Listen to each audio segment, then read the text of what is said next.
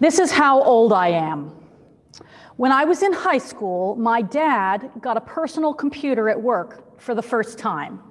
He's a writer and uh, a now retired college professor, and he came home overflowing with happy reports about what it could do. Not get onto the internet, that wasn't a thing yet, or make calculations in less time than a blink because his field is English literature and doesn't involve a lot of math. No, what he could not get over was the copy and paste function. Amy, he said, if you decide a paragraph should go later in your piece, you can just lift it out and move it. It is so amazing. I didn't type a dissertation on a Smith Corona like my dad did, but as someone who writes for a living, I deeply appreciate not having to retype three pages or scribble in the margins every time I want to move a sentence from there to here. It's good to look back in memory and realize how much the development of this humble function has helped us. But of all the simple, formerly impossible things a computer program can do, the one I'm particularly thankful for is Control Z. Undo. Oops, I didn't mean to delete that. Control Z, and it's back. An hour's hard work has not gone down the tubes. Uh-oh, what I just do? Undo it. Thank God and computer programmers for Control Z. Out of the ashes of our mistakes, they perform a miracle. They reverse time. They give us another chance. If only more of life were like that. If only we could push a button. If only, as the bells rang out, the past year passed away, and with it, disease and war and deservedly dying causes. In so many ways, life isn't like that. It just isn't. Our mistakes affect other people, other beings, not just pixels. And so there are things we just can't undo. We can apologize, make amends, but we can't just push a button or two buttons at the same time and return us to the pristine state of before time. Between the action and the realization that we would like to withdraw it, feelings are hurt, lives are lost, species disappear. If only there were an undo button for life, many tragedies and losses would melt away as swiftly as words disappear and reappear on a screen. There isn't, of course. And when we do act as if the harm we sometimes do one another is easily dismissed and forgotten, we really just add to the harm. But I also think we could undo a lot more often. I think we don't exercise that power nearly as much as we might. We treat so many mistakes and past decisions as if they are utterly irreversible. And so we persist in them when we could say, oops, that was a bad idea. I can't undo the harm it has caused, but I sure would like to take a different road from this point. I would like to do things differently now.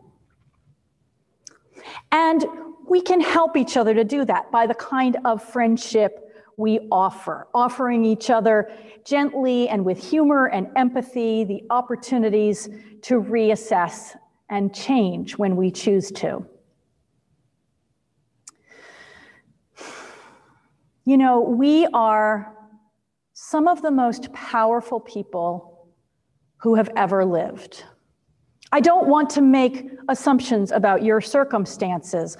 I know some here are struggling for their lives, for they're worried about where the next rent check will come from. You're terrified for a family member.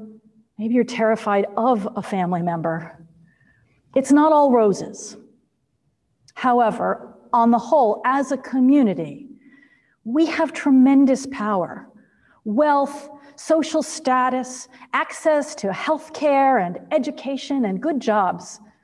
We are the beneficiaries of others' past decisions, which, right or wrong, granted us a great deal of security and influence.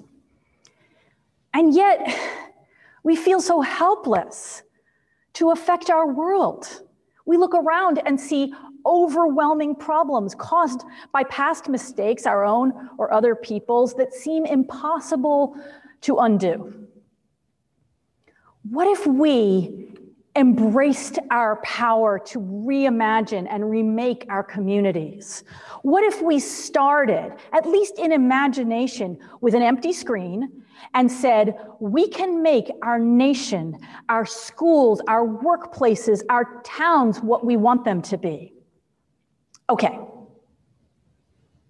let's start smaller. What is a direction you've been heading that feels a little off to you? A habit you've gotten into, say, that the, a little niggling feeling tells you you'd really like to change. I'll give you a moment.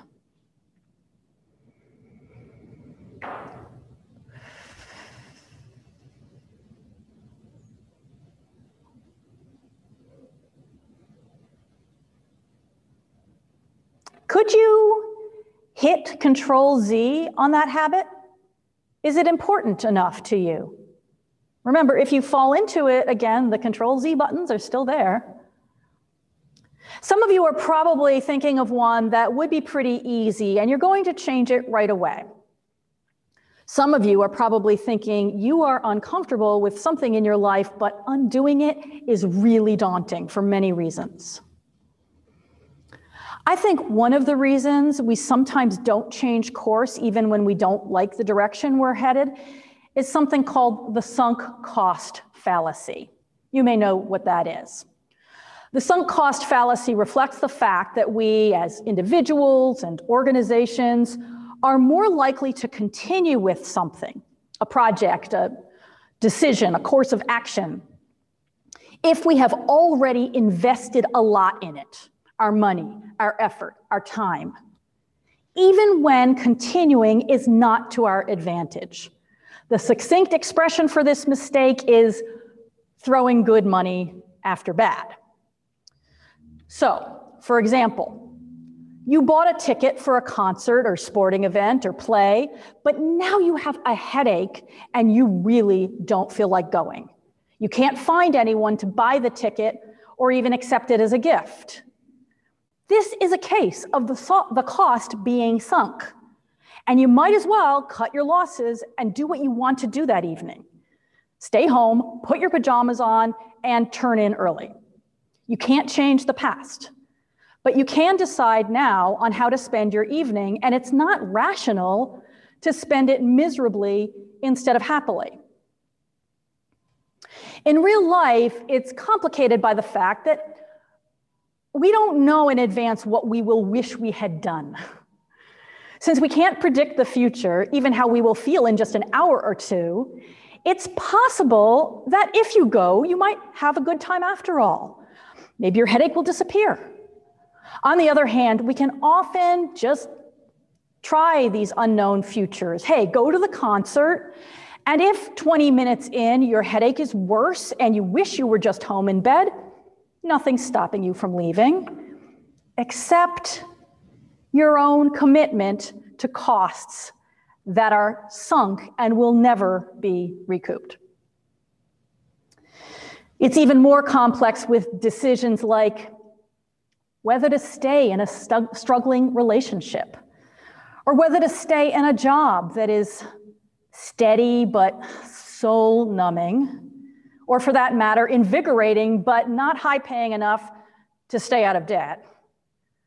Or whether to change careers to something you would prefer, even though you've put years of effort and expense into developing the one you're in. As I said once from this pulpit, I think most of us tend to either stay too long or quit too early, and it's good just to know what our own tendencies are. And of course, there are other people to be considered who may be affected by your decisions. But let's focus for today on the things we really could and should undo. Those in which no one, least of all ourselves, is particularly benefiting from our current course. The most devastating example of the sunk cost fallacy at work might be war. A grim saying goes no one wants their child to be the last to die for a mistake. There is only one way to ensure that no one is the last to die in a war, and that's to have people keep dying. Another way to put it is that it is better to be the last one to die for a mistake than for another thousand to die after you, or even another hundred, or even another one. In a related issue, tangential but related, each time there's a mass shooting,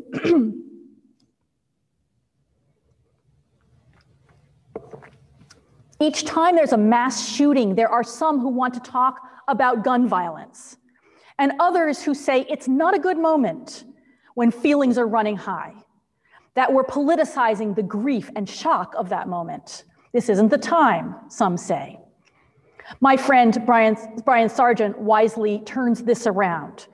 The time to talk about gun policy isn't after the last mass shooting, it's before the next one. The costs of our past are sunk. And that time, those dollars, those lives, tragically, cannot be retrieved. The rest of history is still before us. How do we want it to go? The essential ingredient to getting out of the sunk cost trap is to recognize when costs are sunk, when what's done is done, and we can only move forward from here. Life isn't always as simple as Control Z. Usually we leave behind more than the trace of pixels on a screen. But often it really is just our time and effort that we'll lose, and maybe our pride. Do we say, oh, geez, I typed that whole word and I hate to undo it? No, we click Control Z and are glad that modern computer processing makes it so easy to begin afresh. I think another reason we have trouble extending undo to other parts of our lives is that it's hard to remember that the past is the past, and we only have this point forward.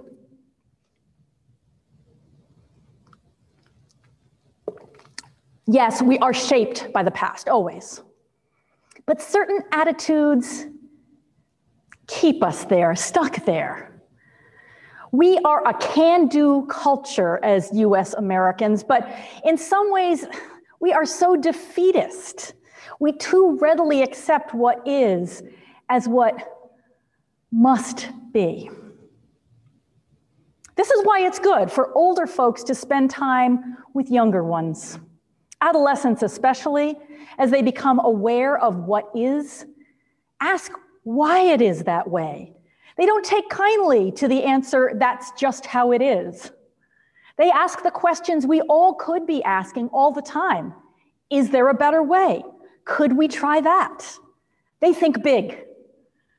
If we, their elders, don't discourage them.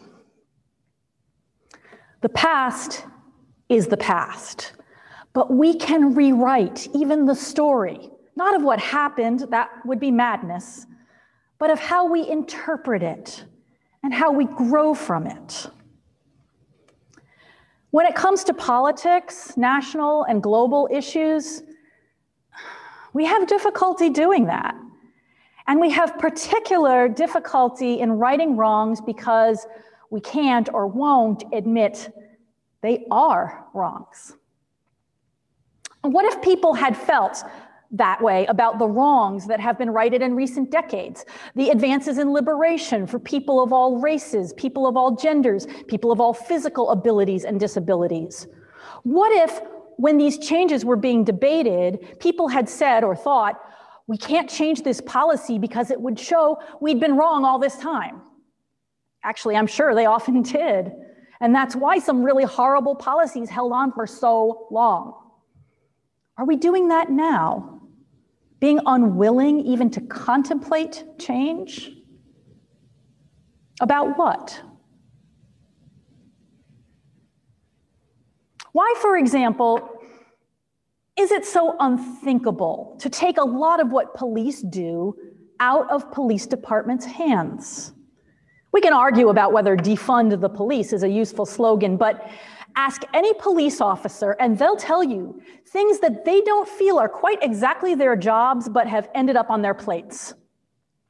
Why do we pay police to respond to mental health crises? Or redirect homeless people to services? Or evict tenants who haven't threatened violence but have simply not paid? When police training is not the right training for these tasks when putting them in the hands of police begs to make them into matters of crime and danger, whereas social workers or public health professionals or mediators are the natural people for the jobs.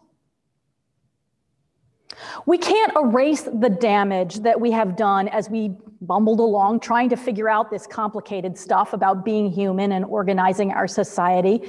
There's no magic button no computer program to fix it. But this is certain.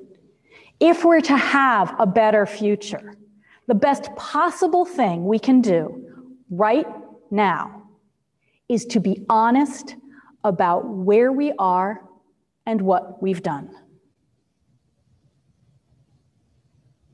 This is one thing we can give one another a willingness not to be bound by past errors, but to embrace the vast possibilities of the future, to look forward with hope and move into the future with better intentions, instead of just accepting that the way things are is the way they have to be. We have made a lot of wry jokes about the passing of 2020. The year is dying. Let him die, we've said, happy to see the back of a bad year. Whether 2021 and future years will be different and how much different depends not on the turning of the clock and the calendar, but largely on us. We are the ones we have been waiting for, as June Jordan wrote. We and people just like us created the world we live in. We can create a new one, starting small, thinking big, starting now. So may it be.